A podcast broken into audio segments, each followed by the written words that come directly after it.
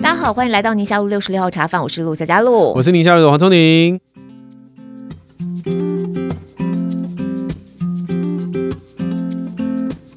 好，我们今天这个主题呢，嗯、跟每个人都有关系。对，我提的，哦、我提的，对，是你提的哇，难得、哦、难得我提的主题 跟时事有关是吧？对，有一段时间，其实，在新闻当中也是密切的，是一个这个叫关键字、啊、hashtag 那种关键字，在讲行人地狱了。当然讲，大家立刻就有感了哦，哦。因为有一段时间呢，哎，其实不是有一段，到现在为止，我想大家其实都还讨论蛮热烈的，因为确实每个人每天走在路上，不管你开车你走路，对于台湾的。交通状况应该都很有感觉，对，那不只是我们自己有感觉哈，国际媒体也有感觉，所以 CNN 他们也有做，然后说台湾就叫做行人地狱，对。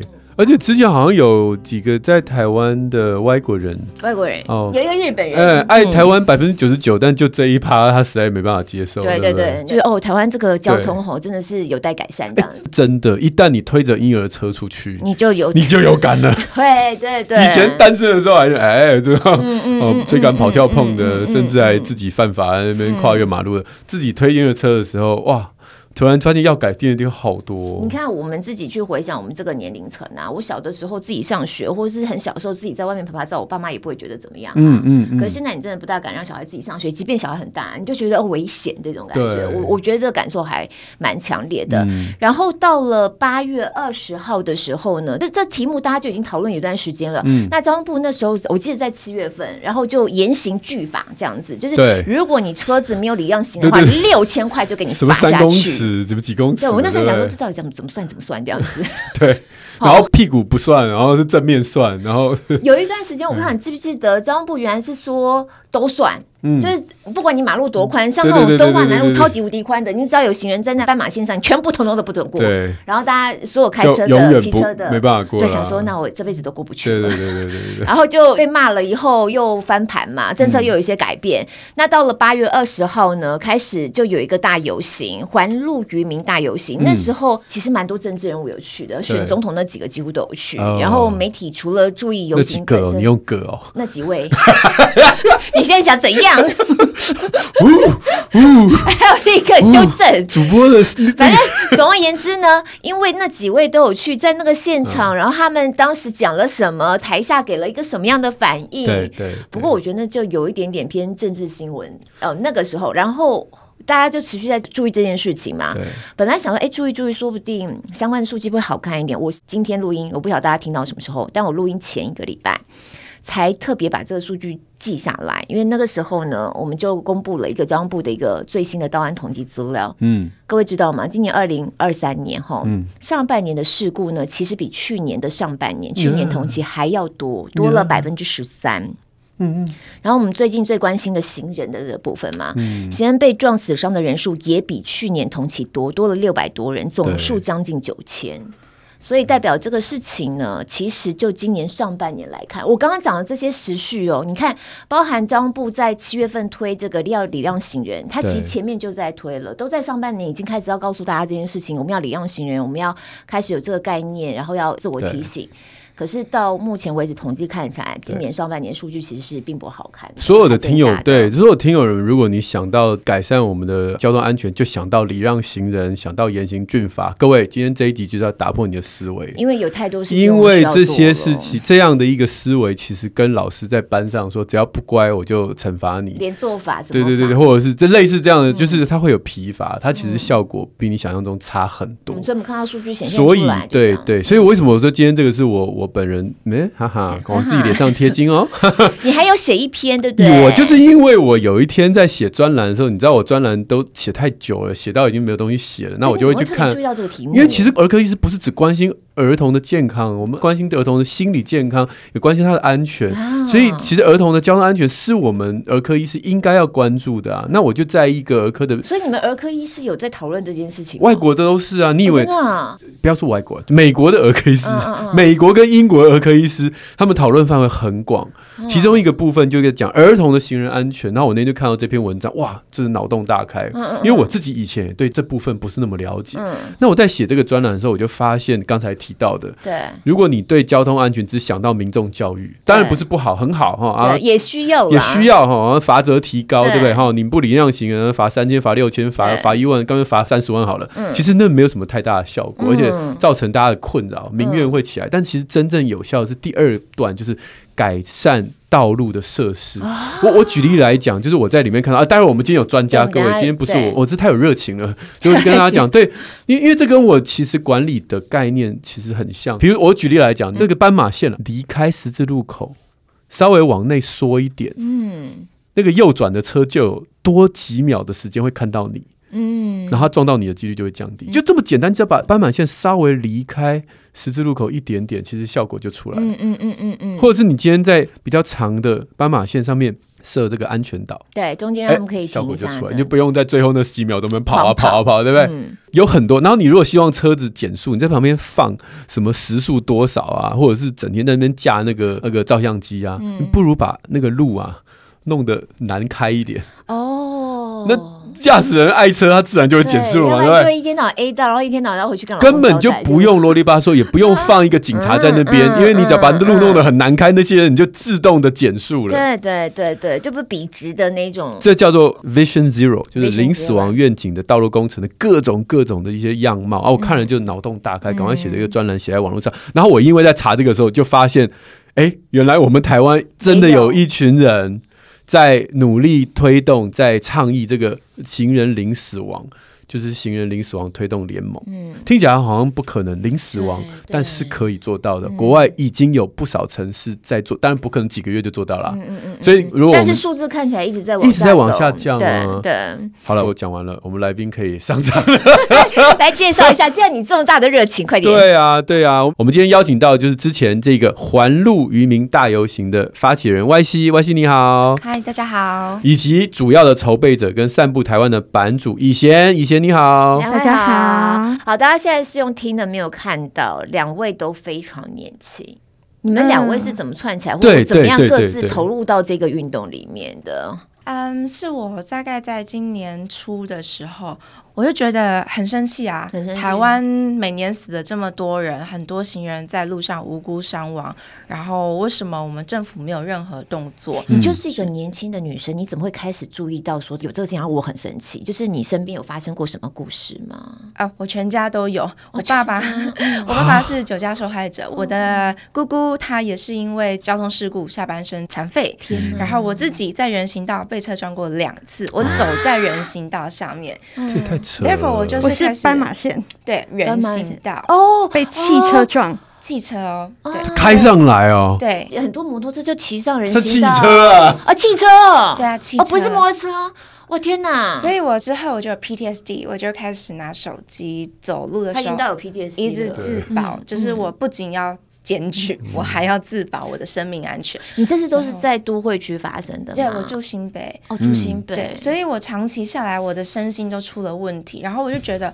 我想做些什么，因为我们如果不做。我们其实都会是共犯啊，因为我们道路交通就是那样子，然后小孩子明明可以安全的在路上玩耍，就像我们刚刚有谈到的，嗯，城市的主体是人，可是为什么都被车子占据了？嗯，我们只是想要安全的走路，为什么不行？嗯，所以我们想要要回一条很基本，为什么台湾做不到？为什么为什么一条安全的路我们没办法走？身障障碍者，还有呃老人家娃娃车，所有族群。我们都不敢出门走路耶，对，对，我觉得这是很不合理的。我们被剥夺了步行的权利。嗯，一般人想到这样的一个主题，立刻就会想到，我很直觉的啦，就是严刑峻法，然后就罚这个罚那个罚。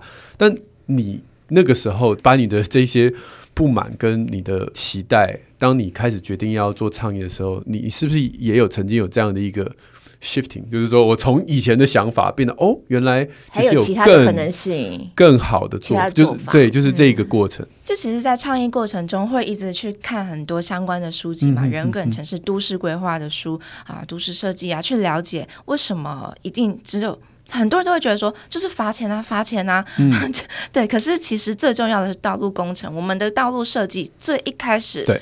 城市规划就是错的，对，我们找错了那个错的方向，我们学美国了，对，我们应该要学的是东京啊、新加坡啊、香港、澳门都是地狭人稠，可是我们去学美国大公路主义，对，那一开始就错了，我们没有把行人放在里面，人行道在哪里没有放进去，对。对，所以我们一定要靠道路设计。再来就是 enforcement 是放在最后，对，education 放在中间，最前面的就是 engineering。对，你们叫做交通三一嘛？对，刚才以前好像有介绍这个三个一的。对，这次游行的诉求，呃，我们也是用交通三一的这个架构去拟定的。嗯，那这个三一就是刚刚 YC 提到的，第一个是 engineering 工程，第二个是 education 教育。但教育的话，嗯不一定只是小朋友的交通安全教育，还包含了驾训，这个也是教育的一部分。那最后最后才会用执法来去贺阻那些前面两个都失败的零星的违规驾驶。但是台湾的交通秩序在过去几十年。反过来，这个交通地狱，我不知道大家会不会这样觉得，是我们的交通秩序是由执法建立起来的，对，我们并没有在道路设计跟驾训上面去建立出一个好的交通的系统。嗯，对，就是因为我本人住住天龙国，住在台北，然后。以前我就听到，就是前一位市长也曾经对于一些交通事故的热点，会慷慨激昂的认为需要改善嘛，然后就是说，哎，下次汇报的时候，这数字就不可以这么。那他采取的方法是什么？就是也是执法吗？就是最后一三三个一的最后一个一就是了。大部分的市长在遇到重大的交通事故，然后有民众关心的交通事故，都会震怒，然后交通大执法一个月到三个月。可是交通大执法这个观念本来就很奇怪。首先，执法是不是一个有效的手段，就值得商议。嗯嗯、第二个，交通大执法的意思是，我们的交通法规有的时候是可以关掉的，嗯、然后等到市长震怒的时候，我们再来执法。所以，为什么交通的规则是一个可以这样自助餐的、有时效限制的？这个。就是交通大执法是一个很奇怪的概念，对，我们可以说法律大执法嘛，就是从这段时间接下来我们要只有这段时间会抓杀人的人，对，这好像真的是我们。华人文化里面，不过因为会有一种，它以警政的概念来说，在不同的时间段会有不同的重点啦。例如说，碰到春酒尾牙的时候，酒驾这种就会比较多。这种 OK 啊，所以它可能是这个概念，然后把它同理可证在这里也应用。对对，这边可以举一个例子，比方说，我不知道大家有没有印象，在。应该有一年前还是半年前，有一个波兰还是哪里的记者，嗯、他在高雄走人行道的时候，他看到一个在国外看不到的景象，嗯、就是一堆机车骑在人行道上，嗯、快速的骑着人行道。嗯、对，然后后来陈其迈市长知道这件事情的时候，大震怒，对，那大震怒，执法开始积极取缔。对，可是那个人行道。还是一样可以让机车骑上去啊？他要怎么做会比较好？就是把它变成一个停车弯，他不要让机车骑上去，对，他可以做个停车弯，让车子不用骑到人行道上，就直接停在道路上的一个停车弯，这样不就解决了吗？对，你大执法三个月过后还不是照骑？对对，其实这就是一个，但要看他骑上人行道的目的啦。如果骑上人行道是为了找车位，那我就把那个道，对对对，把车位移到就是人行道下面。刚才讲停车，但如果他只是骑上去，只是为了你知道逆向行驶的话，那光是那个轮椅的那一个坡道，它就上去了。无障碍空间，对啊无障碍，对，所以整个配套都要做好。但是他们都没有想到这个，只是想到大执法。那个过了就哎。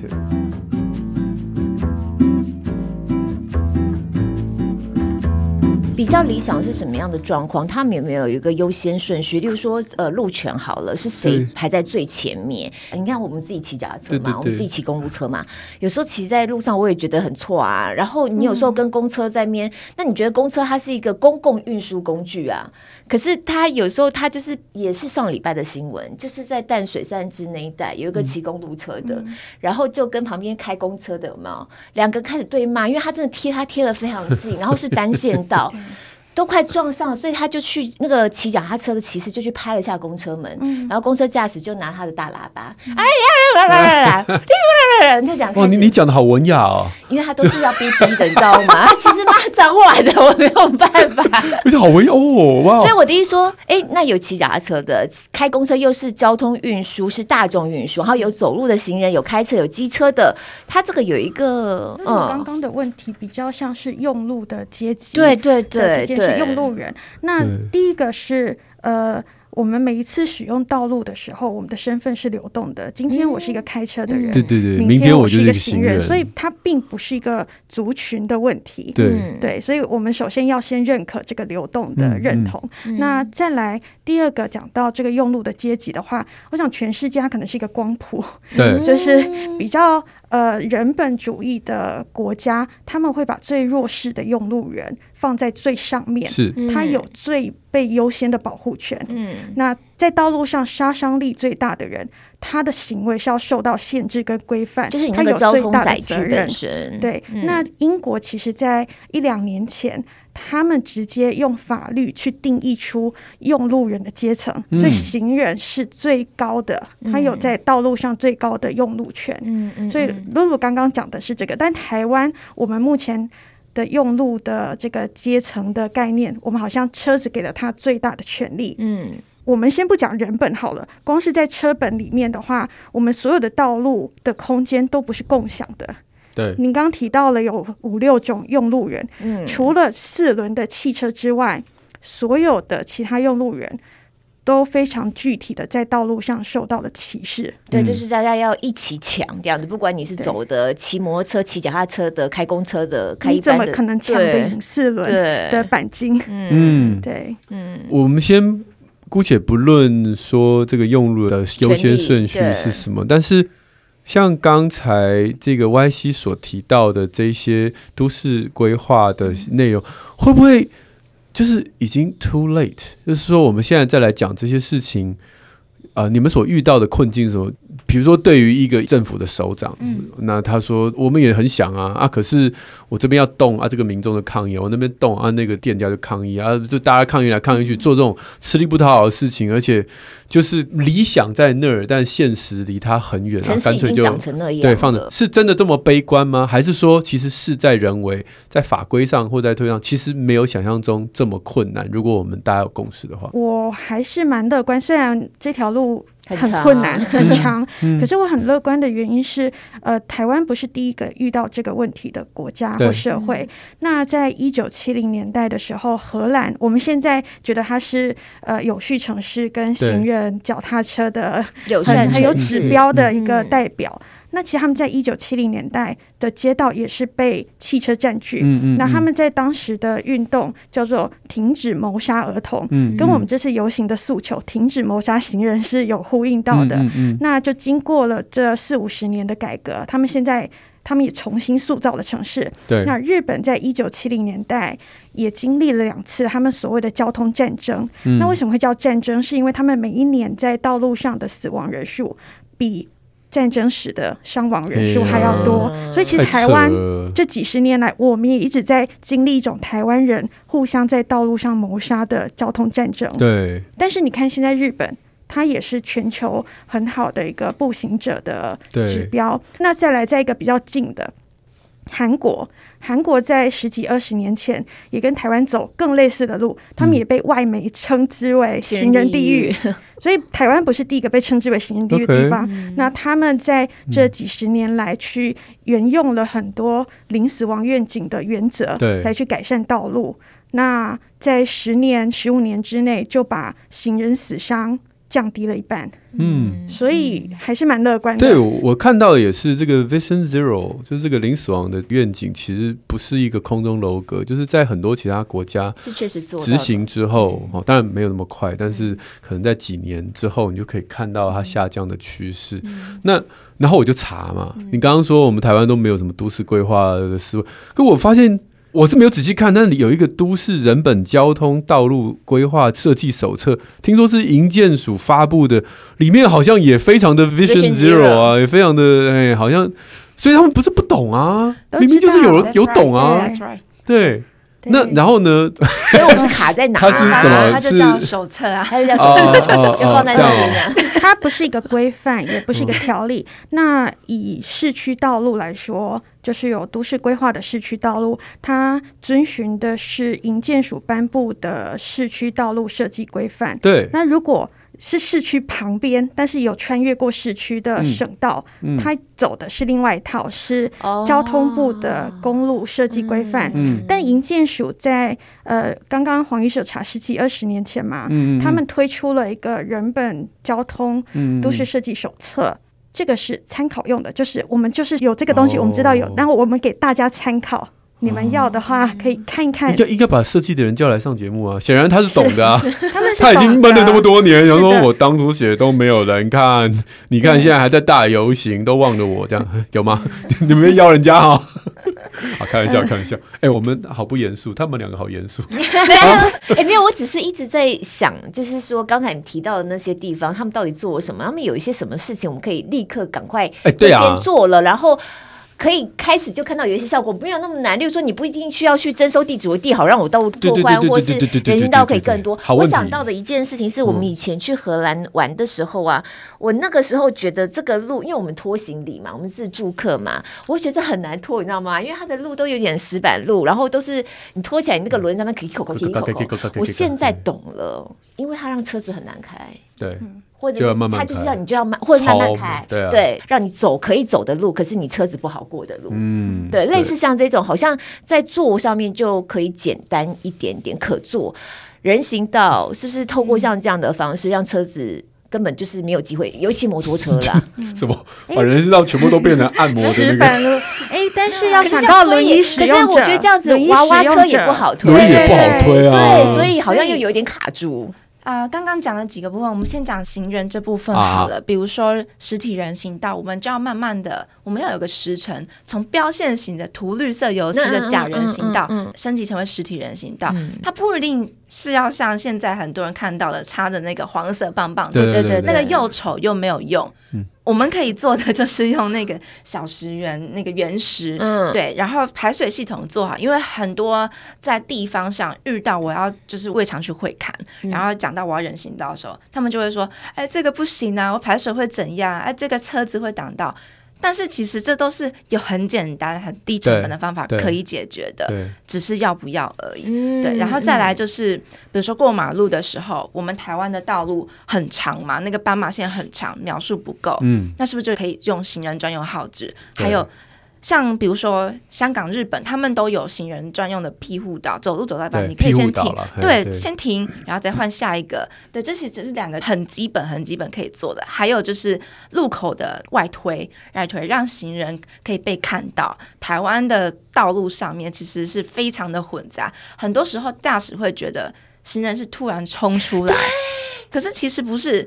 他就是站在那边，或者是 他就是没有被看到。对，就还有比如说 A 柱，很多人说啊，就是 A 柱挡到，但是其实国外有 A 柱啊。你知道我刚刚为什么 哎对这么大声？是因为我有时候会觉得我明明都看了，对，然后我因为要出巷道嘛，然后要进到主要道路嘛，我必须要同时看车流，我才知道我出不出得去。可是我都觉得我都看了，怎么我觉得我可以出去的时候，我一出去，差点，我就觉得非常困惑。没错，所以这里就是要做把它外推出来，让行人被看到，他。要过马路，所以我觉得在这一波运动之后，真的非常好。每个人都稍微想一想自己平常交通上的各种，就像我平常开车为主，就是驾驶行为也思考一下。你是以行走为主的，你也稍微思考一下。然后中间到底是出了什么问题？我就在想，我刚刚有跟以前聊，我就发现啊，在台北市有很多小的巷道要切到主要干道的时候啊，因为呢，它那个人行道都小小的嘛，对不对？入口都不宽，它那人行道因为贴的非常紧，在主要干道的旁边，所以。呢，我如果车子不出来一点的话，我根本看不到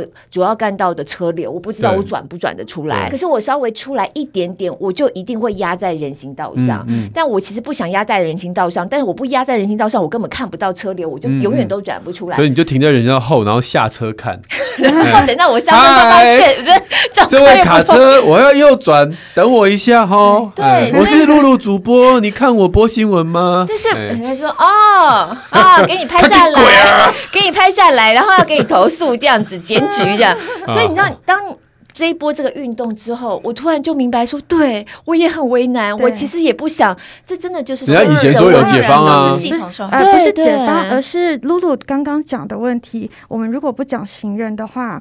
它其实台湾的停止线的位置都是错误的，都是错误的。因为停止线，你车子停在停止线前，你必须要能够看得到来车。对对，所以我们的停止线都，所以停止线正确的位置应该是画在车道的边界，就是紧紧的贴着车道边界。反而是我们是斑马线贴着车道，所以你看不到。所以你你的困惑是真的。嗯、那我一直想要讲的这次游行，你看这如果要改也很简单，对不对？对，就把标线画一画而已啊，这只是涂油漆而已。嗯、那所以就是停止线跟斑马线的位置稍微对调一下，你的困扰就解决了。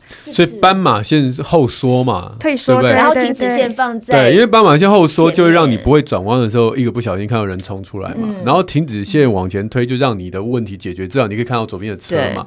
但是，他们斑马线后缩之后，等于是。车子会有两个地方可以停，这是意思吗？就斑马线前还要，他也要稍微看一下。如果今天车多，他要先停一下，对，然后再往前的时候又另外一个。假假设是这个状况的话，对，但这是油漆而已啊。对，它就是油漆，而且斑马线退缩，它还有一个好处就是，如果它是紧邻着路口，那。汽车要停让行人的时候，它是以斜角的方式停让。那这个时候，呃，它不只是卡在那边影响车流，它对行人也很危险。是行人这个时候就会走在汽车的 A 柱里面，对，它会有一个盲点。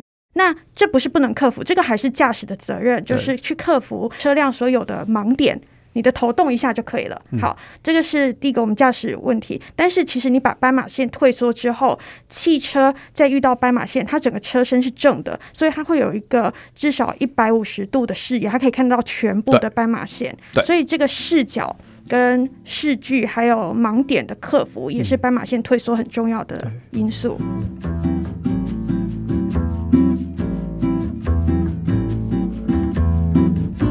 看，这我好兴奋！这我大概写文章的时候才学到的。嗯、我在那之前，我完全没有想过这种事啊。对对，所以我才说这波运动很好，因为你就我我自己我自己的感觉，就是我最起码我在开车的时候，我突然就觉得，对，为什么？对，是嗯，就，是是很违反。其实道路设计它的很核心就是使用者行为的设计，是 UI U 叉的、嗯、的一个界面。嗯但我们的道路设计好像每个地方都很违反使用者行为，它施工的方便性。我认为我也不去怪古人呐、啊，因为古人根本不晓得将来都市长这样。对，然后当年这些都市规划人说不行啊，我们要看五十年后，人家小哎、欸，所以就根本没有人会理你，就是这种事情。所以五十年后，所以车都在天上飞了呢。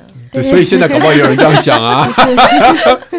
对啊，但但就没有没有没有办法，这个事情过去就过去了。但是就是现在，我倒是想知道，就像刚刚提到这些事情，现在能做的是什么比较重要？还有宁静区，还有市区道路限速三十，市区道路哦，就是在小巷，比如说是在。呃，可能是住宅区这一个部分，oh, oh, oh. 因为你有没有发现到台湾很多时候那个路。宽到可以让路边停车随意的停。一整排，那个路肩是过宽的。那我们可以做道路瘦身，对，做道路瘦身，瘦身那些空间拿来做人行道，对对，然后再来。那你的意思说要把停车格拿掉的意思？没有没有，我的意思是说停车格你可以用在，就比如说设计停车弯或者是其他方式，你可以也可以有停车场，但是我觉得其实最重要的还是呃限速三十这个部分，限速三十，对，因为南韩就是走这个政策嘛，它那个叫做三零五零，嗯，三十跟五十，这是有科学根据的。就是说，如果我们道路设计的很宽的话，驾驶人自然他就会加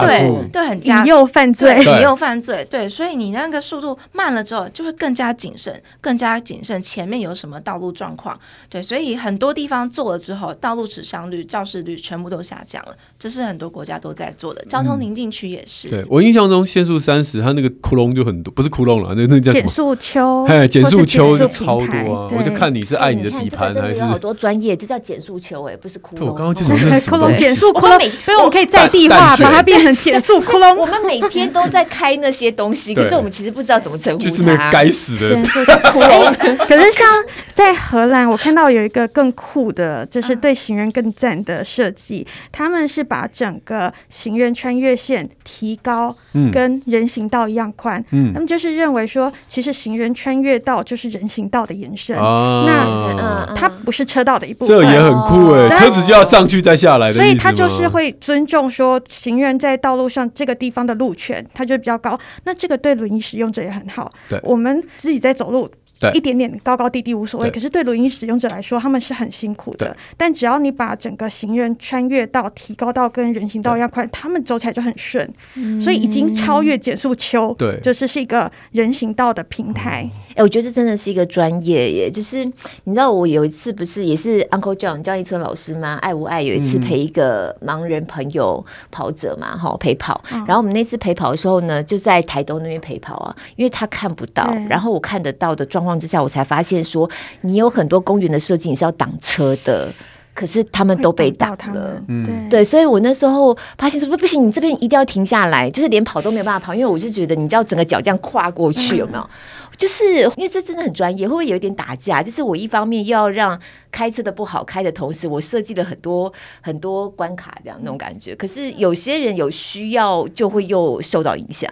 这个是通用设计的专业。哦，那通用设计如果把它应用在道路上面的话，其实它不一定会需要用那么多障碍去不要让车子进去。对，它用更对障碍者更友善的方式。那其实通用设计用好了，我们货车司机也会很好下货。爸爸妈妈妈推行李，对对对，婴儿车，然后小孩是个卡狗。对对对，其实爸爸妈妈推婴儿车，然后只要是轮行者有使用到轮子的人，他们的需求都是很。像的，那会使用那个很多路障去把人行道挡起来这件事情，它不是通用设计，所以我们就没有通用设计，就是设计的想法上就会比较落伍了，对不对？对对对，嗯。有一个状况啊，就是你刚刚在讲的，我们刚刚比较多都是在讲 engineering 的部分，怎么样在设计上、工程上面的改善。嗯、那有些比较简单，我们其实立刻可以做，立刻就见效的。刚刚有讲到 education 嘛，嗯、驾驶人当然是最主要被针对的。可是我自己在播新闻，我刚刚有在跟以前聊啊，我很常播到这种新闻，我每次播到我都觉得说很啊、哦，怎么又发生？大部分都是老人家，然后他们常常就是违规穿越马路的状况，还都贴着大车。有时候在乡下的地方，然后有时候会有砂石车啊，就是那种大货车啊什么的，呃，送菜的车那种车也很大嘛。然后因为他们又违规穿越马路，又贴着大车的车头，所以当驾驶人他其实还是看着绿灯的时候，他就开了，有没有？可是老人家走得又慢。他又没有完全过去，他真的贴他车头，他真的完全是看不到的。我就是觉得很频繁的会看到这种新闻，然后就就真的就碾过去了这种。嗯，就上个礼拜也有一个大概七十几岁老人家，所以我一说是不是有些东西也是针对行人的部分？当然路权是一回事，我们刚刚有讨论嘛。可是你，你即便是这样，你也不想跟他硬干呐、啊？你不觉得我有路权，所以我就要这样走？可是你就是拿自己的生命安全去对去赌上了，我就觉得好像也有其中的一个为难之处。嗯，嗯这个在临死亡愿景的时候，他们问的问题是：呃，当一个行人违规，他是不是要接受死刑的惩罚？嗯嗯嗯嗯，对，嗯，所以呃，行人违规的行为。当然，即使在很多国家，他们有好的人行设施，也是会看到的。嗯，但是在那些地方，行人不一定会遭受死亡的惩罚。那这个也是在市区的地方速限三十的核心精神。可是他那个车那么大耶，因为像是绿灯刚起步，它速限一定是非常慢的。但因为车体实在太大了，那个冲击还是。那我的意思是说，我当然明白这个意思，对可是。就行人本身，就我刚刚讲，我不会想要去跟你对赌啊。我即便知道这件事情，我还是会觉得，那我自己也要注意自己的安全。这个想法，我觉得，我觉得露露一直对教育抱有一种憧憬，她常常很多事情想要靠教育来解决问题。我认为没有用。嗯，难道那个阿婆不知道有行人道这种事？我每次看到这个，我都觉得大家为什么看新闻？因为我可能这种新闻真的看很多啦，我自己就会很避大车。对，从新闻工作者的角度，可能会常常看到很多都是。尤其是尤其是大车，对，我我完全可以理解，嗯、对。但是我们不知道有没有注意到，比如说我们在路上会看到很多交通部它的道安委员会的标语，嗯嗯嗯、他都会说什么行人过马路的时候要快快走，然后穿什么亮衣服，对，就是、对老人家不要在哪一个时间点出门，嗯、要怎么不要在清晨七点点出门，要穿亮一点的衣服，然后要看到大车退三步。我们都在都车型的对，都在讲行人，都在检讨最弱势、毫无任何保护、钣金保护的行人。那驾驶呢？为什么没有讲驾驶在这么暗的隔热纸里面，他在划手机，或者他在做一些就是违规的事情的时候，政府有没有检讨到它？嗯、我们是几乎就是那个比例，嗯、那个比例是觉得非常的悬殊的。对，对，所以我知道教育很重要，但是不是要针对最弱势的，嗯、最弱势的反而是要靠那个道路整个设计跟规划。我讲一件事情，就是说，嗯、身为一个行人啊、呃，我我觉得台北是算好一点，但身为一个行人，当你有的时候有行人的。这个人行道的选项，有的时候又没有，有的时候又有这个斑马线的选项，有的时候又没有。就当你的生活是一下有，一下没有，一下有，一下没有的时候，你最后你就搞不清楚那个界限，你就会觉得说，那反正就是没有，我就当做没有。出一片天。对，对那我永远都过不去。我觉得为什么台北市稍微好一点？对不起，我的天龙国就是台北市至少都有，虽然不友善，但至少你知道啊，这这是属于我的道，你就渐渐就会习惯说。啊，我还是不要穿越马路好了，反正我就走那边，那个人行道至少是属于我的。但是有些地方不是啊，有些地方。就是你根本不晓得哪边是你的啊！我觉得我的心态是偏相对消极，就是你好像觉得这件事情很难改善，就是在我们这一波之前啦。所以我每次看新闻啊，我自己播这么多，尤其是大车的那种，嗯、大车撞小车，大车撞行人这种，我真的很怕大车。我常常跟我们家先生，我们两个骑公路车嘛，有时候从山上下来，然后要进到市区回去路上，那个很小，然后很多公车的时候，我每次在后面，我就是一定会停，我就觉得你要过，我不要跟你抢这样，即便我不。不管怎么路权，因为我觉得太恐怖了。可是我看我们老公就在旁边很这样勇者无惧，我其实我回家就会把他臭骂一顿。嗯嗯嗯，可是我心里头就会觉得说，对，就会变成是好像这是我自保的方法。嗯、即便就我，所以我才说感觉起来好像久了变成是一种很消极的心态。我即便知道你应该这样，应该这样，政府应该怎么怎么样，可是就。在短时间之内，我如果看不出来成效的话，我好像也只能这样告诉孩子，只能这样告诉老人家那种感觉，因为它就是一种习得无助。啊，习得无助都在这边。对，然后可是这样子的习得无助，他也去默许了我们交通是一个弱肉强食，好像就可以持续这样子哦。是是是，那他这个弱肉强食到后来还会呃更扩散出去，会变成弱弱相残。所以很多自行车，刚刚提到自行车，他会骑在人行道上面。那他也不是想要，甚至机车骑到人行道上面也不一定是他想要的。他也想要有舒服的车道，可以好好的开。可是他骑在车道上，他也会被汽车逼车。嗯，对，所以很多的道路上面的使用者行为的动机，台湾好像。呃，就是真雅各，他是人本交通的一个传奇人物，他就讲到，好的道路设计，它会引发出人性的良善面。哦、嗯，对。可是台湾的道路设计，好像第一个，它制造了很多死亡的冲突点；嗯、第二个，它是不断的引发出人性的劣根性。难怪我们行车纠纷新闻这么多。对，而且大家都说，上都要放球棒。为什么？对。然后还有就是，很多人会说，台湾人都很好，很友善，可是一坐上驾驶座的时候，就变得很凶残。对，那。那个也不是那个方向盘的原因吧？是因为我们的道路设计，它引发出来的是抢。然后你开车的时候，你就会骂那些其他的；但是你走路的时候，就会骂开车，就互骂，就是制造很多用路人的冲突。嗯，对。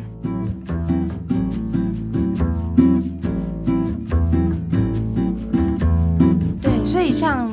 之前提到的，就是回归到我们我们的诉求，对、嗯、我们诉求最重要、最上方就是 Vision Zero。嗯，嗯，这个东西就是等于说，我们街道设计它有宽容性跟限制性。宽容性对这个概念其实不难懂，就像台湾我们讲的防呆设计嘛。宽容性的意义就是，如果有人犯了错，也不至于造成严重的失误，他不会死亡，但他可能会受伤。可是这个总比死亡好。嗯，而限制性的意义在于预防人们犯下潜在的错误。所以，如果一座城市的运作要必须仰赖使用者永远不犯错，那公共空间的使用者也必须随时谨记如何精准的操作这些重机械，才能拥有安全、快速、便利的城市的呃使用空间的权利。所以，这个城市就呃不是一座为人而设计的城市，因为我们永远都会遭遇到人为失误的潜在威胁。所以，我们要慢慢的从很多观念转变，比如说。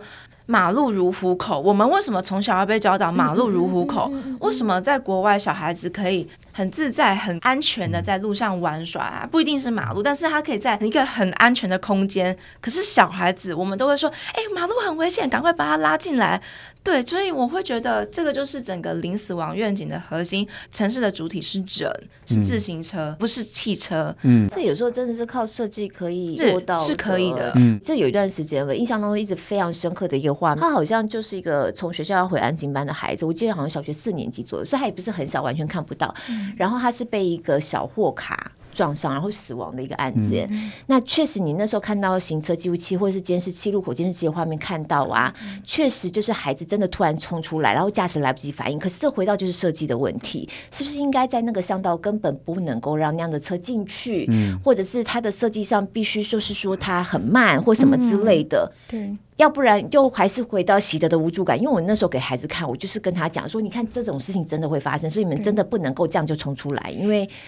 就是这样子，就是会怕嘛，所以你不能这样，你不能那样。可是实际上思维又要重新要调整了。教育有一部分还有包含驾驶人的驾照，他怎么考照？他的考照我们都会说驾照是用鸡腿换的，很多他没有被教育到这件事情对别人有伤害。他的驾照可能是哦，我拿到我知道怎么开车，但我不知道怎么尊重其他用路人。嗯，这个在驾训。整个考照制度中是应该是缺乏这一块。我们以前印象中好像完全没有。我们以前考的时候就是 S 型嘛，什么倒车入库嘛，大概就这种。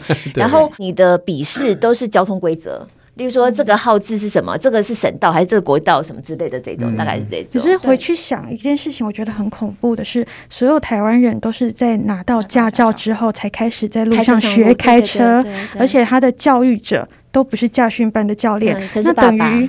我们去教训班不是为了学开车，等于我们在教训班所花的时间、所花的金钱都是浪费的。嗯，对，我觉得这件事情很恐怖啊，就是你拿到了一个具有杀人呃的力量的武器，然后你就可以在路上跟大家一起共用这个道路，甚至可以用到七十五岁，你都不用换照。我们可以学，就是驾训制度其实可以参考日本。或英国、日本的话，最好它是每五年就换照一次。如果你有通过这个五年阶段性的话，你就会拿到金色证照。嗯、这个每五年的换照。不只是纸笔考试，它还包含身体、身体的检查、听力、视力，整个身体检查。嗯、因为五年之后，我们人都会老化，我们人都会退化，嗯、所以你要确保的是状态 OK 之后，你才可以上。它会有一个笔试，对，那它会有路考吗？也会啊，哦、它有一个路考，所有对，然后还包含身体检查。嗯、台湾就没有做到这一块，嗯、所以才会有很多。就你每五年就要问一百减七，不是会问这个吗？会问一百减七这种吗？不会，不会，我觉得顶多加十。因为呢，速限就是超过再加十就会被拍照，然后就会受到罚单。但是，但是，日本其实真正肇事最高的年龄都不是老人，就是当然，也许一部分已经没有办法在开车的人，在这个驾照的通过的过程当中被筛选掉，嗯、但真正肇事都是三道猴子啊。然后都三道猴子，那三道猴子考试会过啊？所以日本它的呃家训制度还不是最理想，因为它跟台湾一样都是场地里面的考试。那我们这次在游行里呃想要推的是英国或是比较欧系的考教方式。那他们从考教的第一天就是教练开着车到他家去接他，他就直接在实际道路上面考。那在平均的五十个小时的训练里面，呃，光是跟行人有关的技巧。他可能就已经练习了上千次，包括我要怎么注意到斑马线，对。我看到斑马线要怎么停，而且是有个专业教练坐在你旁边。是，然后我看到斑马线要怎么观察有没有行人，然后行人在面，我要怎么停，停到什么时候可以开，以及我要怎么去克服我的 A 柱，这些东西在拿到驾照之前都已经内化成很基本、很基本的安驾能力。对，那台湾的驾照它完全没有没有这样子的认可的标准，所以驾照改革也是呃我们很想要。我刚刚。说跟爸爸学是真的，我以前开车就是跟我爸学，我爸就坐在我旁边，然后可能就找一个比较空旷的地方，还有那时候的男朋友，因为没有人愿意借你车试试看。你爸爸应该没有跟男朋友坐在一起吧？当然，那他开什么玩笑？那就直接发生 交通意外了吗？车内的车怒怒足了，好不好？然后我还记得我刚开始开车上路的时候，刚好反正就进到一个很复杂的一个路口，然后我又很紧张嘛，就真的有一点点小差。我爸就下车骂人家，都是别人的错，不是我女儿的错。可是现在道路驾驶要考啊，因为我们家附近好像就有家训班，我常常就很怕看到有一台正在那个学开车的新手，然后开在我前面这样子。但他在呃做道路驾驶的考照之前，他平均在道路上面练习的时间可能也就是二三十分钟啊，这么少哦。他有规定要某一个时数，但是实际上驾训班成本的关系，呃，他们没有办法负担。那么长时间的道路驾驶，这其实都是在政策上面可以做补助啊，或者在成本上面可以重新去做计算的。所以你看，教育不是教育行人，是教育驾驶。是啊，是啊，是啊。但我觉得那个那个三个一的那个中间那个一，其实应该要改革的是驾驶的教育。嗯，对，我懂了。要不然我这种就是原来的想法会变成就是习得的无助感。对，因为我就是觉得就会一直想要教育行人啊，马路如虎口，就像刚刚讲，你不要跟他们硬穿黄色衣服啊什么的。对，然后我就要停下来，危险呢，我自己怕呀，这样弄。我觉得还有一个很有意思的教育是大家。嗯，可能没有注意到的，其实教育很重要的一块是驾训，可是，在全民的教育，呃，它也有一个路权的概念，是台湾基本上没有的。那路权其实，在台湾有歧义性，它可以是 right of way，就是道路上面的谁有优先权这件事。嗯、那另外一个就是我们这是在争取的行人的用路权利。嗯。那我讲的是 right of way 这件事，道路上谁有优先权？嗯，那光是行人在人行道上面走路这件事，它其实也有路权的概念。比如说在人行道上走路，是的，呃，我走在人行道上，那其实我就是走在干道。所以从商店里面出来的人，他是从支道出来，他必须要让。在干道上的先行，那直行车跟转弯车，它也是这个路权的呃，谁有用路的优先权。可是我们整体的全民教育在 right of way 这个谁有用路的优先权是缺乏的。那我自己在台湾工作的关系，会有很多呃欧美人士呃的接触，然后他们跟我讲的一件事情，我也觉得很有意思，是我们在道路上面看到汽车对于谁有用路的优先权。好像很混乱，就直行车跟转弯车就搞不清楚。可是这个在呃一般的国家，它是铁律，就直行车就是有优先权。那他们也注意到，在人行道上面走路的时候，行人跟行人之间常常会有碰撞跟冲突，就是因为不知道。谁应该要怎么走？那个用路的秩序，所以我们的全民教育在路权的这个概念上面是匮乏的。那到驾训的把关的时候，又没有把这个路权的观念升值在每个驾驶人的心中，所以他出来拿到车，他又不只是混乱，他造成了更大的杀伤力。这，有很多很根本性的事情应该要做的都没有做。有了，我们行人有那个电梯是先出再入嘛？还有那个对对捷运先出再入，是是是，对啊，捷运这些就是就是有，对。但是你刚刚说走路开车，我在一个公民教育的概念里头，开车我真的闹过笑话，因为刚刚讲直行车优先，这我可以理解。但如果两个都转弯，比如说有的是，就我在美国有一次就开亲戚的车，然后。右转的跟我要左转的，那他们的的规矩好像是一一台一台。右转先吧，对，顺行的先，因为右转的它那个比较顺。我哎，还是巷子，反正反正就我记得有个地方，它就是一台，就是。一个呃右转呃一个右转一个左转一个，他好像默契是这样。对对对。那我们台湾就是跟着前面的走嘛，前面的开我们就跟着开。会跟着屁股。被扒死。对对对对对对。对啊，然后我我就很不好意思啊，说老实话，我因为我不晓得你们的这个规规矩是怎么样。这种就对对对，你们的默契我不晓得。是的，对。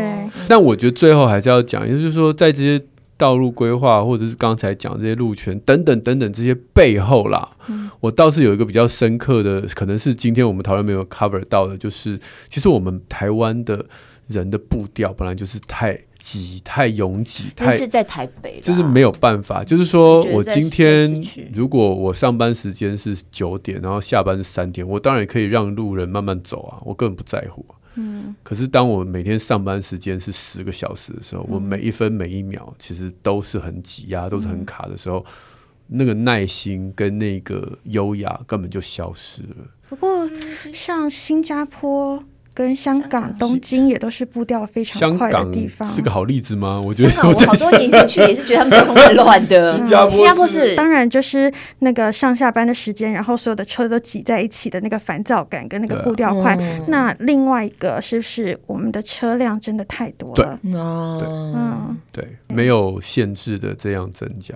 对啊，这是一个问题。那也就是公共建设啊，你必须把路网做到，大家觉得我不开车也我也 OK。就是除了开车之外，我有别的选择。对对对对对，所以为什么很多阿公阿妈他们逼不得已，他们还得要开车？因为他们所生活的城市就是没有路网，他就是出不了门，要不然他要骑个欧兜拜这样子，就很容易出状况。去年十月有一个九十岁的阿公，嗯，他就开车开到人行道上面，撞到了一个人妈妈，然后妈妈牵着三岁小孩就在人行道上面被撞死了。哦，对啊。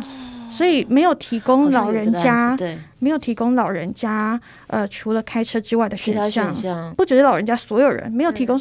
但我们两个其实都不开车也不骑车，但是我们的生活范围在台北都还过得去。可是除了台北，我是说，对，就是除了台北比较乡下的地方，不要说除了台北啦，那个内湖区就很难。嗯，对。对对。你们那个捷运根本送不了那么多人啊！哦，你说它的那个运量的问题。对啊，所以内湖的交通就是，那就只局限在内科了。那个实在是进出的，然后大家又集中在上下班时间进出。嗯，对，这很难呢。这种公车呢？如果有更好的小巴、公车路网。其实我先生是香港人，然后啊，他们全家人没有一个人有私人载具，没有一个人有，就连脚踏车也没有。他们从就是有有小有到。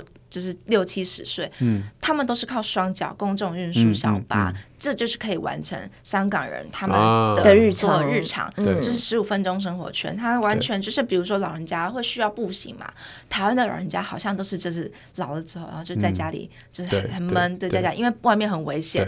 可是，在很多其他交通相对安全的国家，规划很好的国家，老人家是可以很自在出去散步个几公里，都很很安全呐。对，所以。我会觉得说，我们的公众运输，比如说，我们不一定要捷运，我们不一定要很大台的、很密集的公车，但我们在比如说，相对于这个比较，比如说乡下、乡村一点的地方、嗯、郊区一点的地方。他也可以有最基本让这些人去到城市、去到其他看医生、去读书的通行权利。嗯嗯嗯、对，这真的是很需要做的。因为其实，在过往好多次在播新闻，都是这条线要砍掉了，因为都没有人做，嗯、所以公车业者已经营运不下去了。嗯、这种尤其在乡下地方特别多。对，这个是要必要的。嗯嗯嗯，嗯就是赔钱也要做。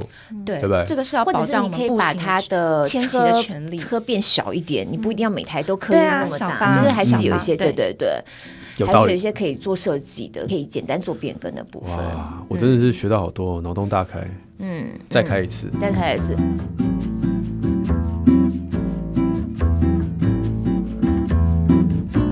有些就是真的，除了我们个人之外，必须要社会的集体共识。所以很感谢你们出来聊这个题目，因为就像我讲的，如果是只是你个人这样想的话，你没有办法抗衡整个环境还是这样。你久了就是像我刚刚想，就是很消极啊，你只是跟孩子讲说你别别别危险啊什么之类的，可是就是变成一个负面循环了嘛。嗯、对，所以他必须要有人出来倡议讲，然后大家讨论，那每个人都有意识。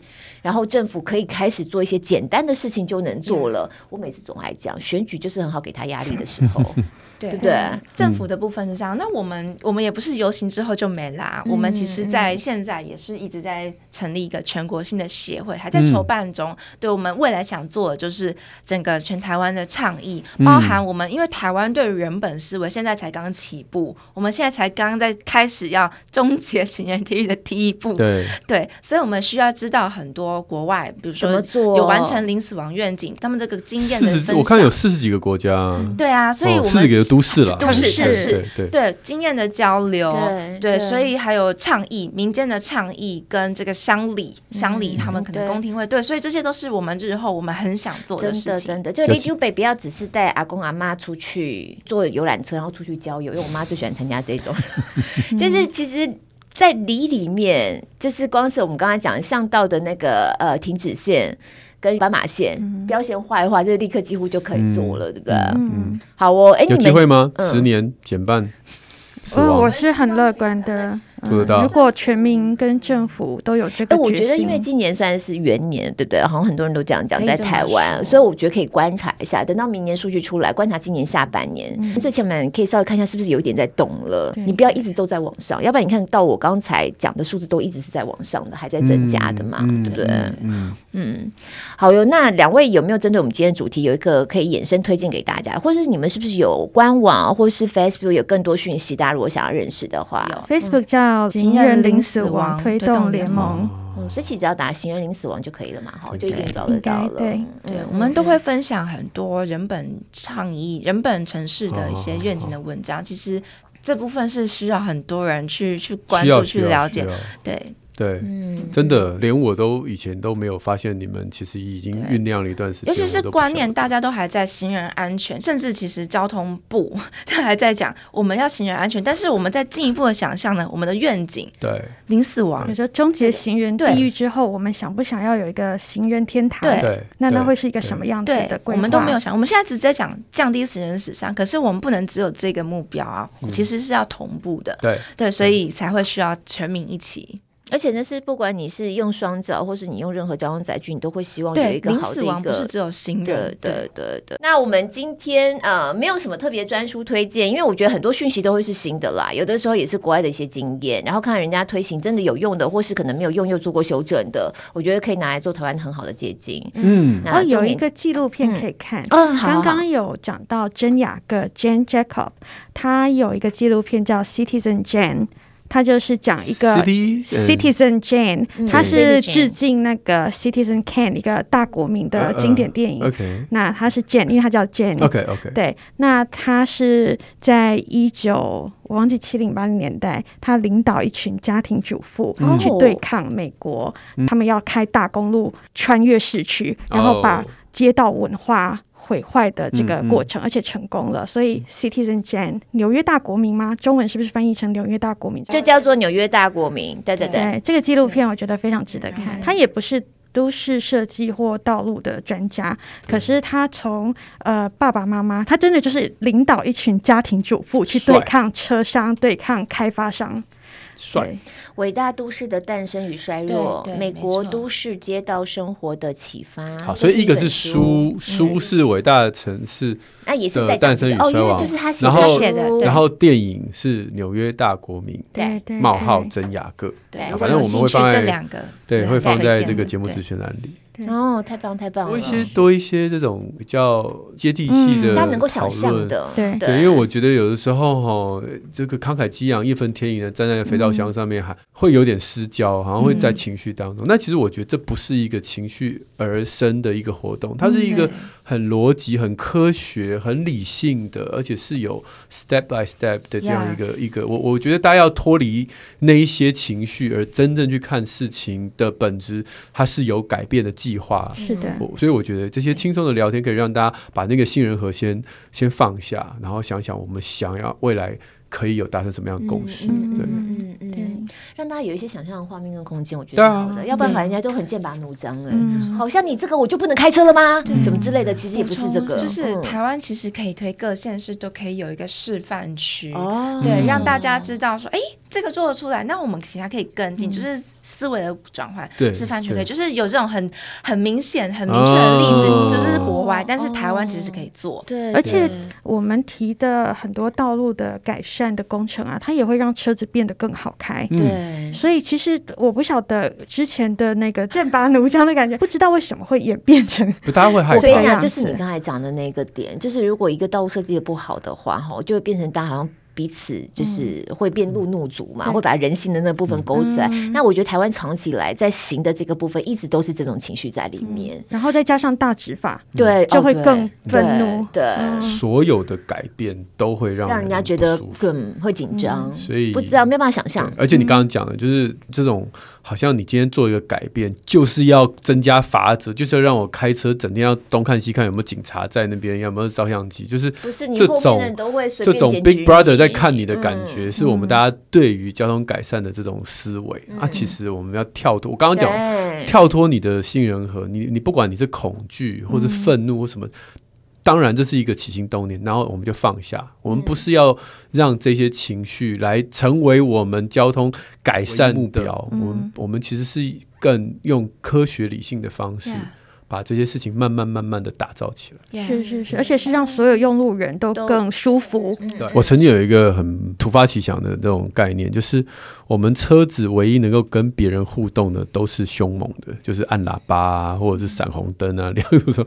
那我们车子有没有哪一个是这个比较友善的？就谢谢。这个是一个很大的原因，呃，是隔热纸太黑，哦、所以在英国的话，驾驶跟驾驶还有跟行人的视线沟通是可以记忆的，就是了。视线沟通就是哦，哦，你点个头，我知道你可以让你过，它也是。安全驾驶技巧的一部分，hey, 可是我们的隔热纸黑到所有人都看不到彼此，所以你看到的都是一台又一台的机器，它就会有一个去人化的过程。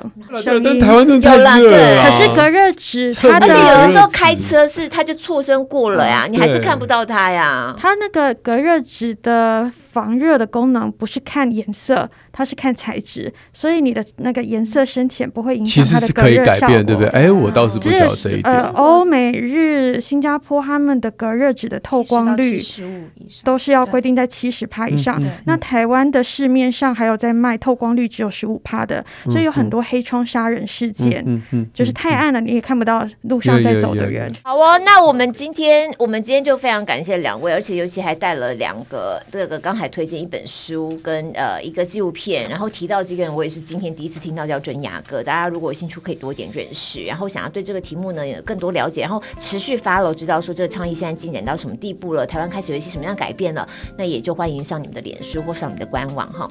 那还有很多其他我们请天下曾经出版过的好书线上课程，都会在我们宁夏路好书专卖店里头，链接都会附在我们节目资讯栏里。那使用 Apple Podcast、Spotify 听众朋友们，就帮我五星赞一下哦。许愿池开放当中，也记得帮我们抖内一下哦。谢谢两位。谢谢，谢谢，拜拜，拜拜。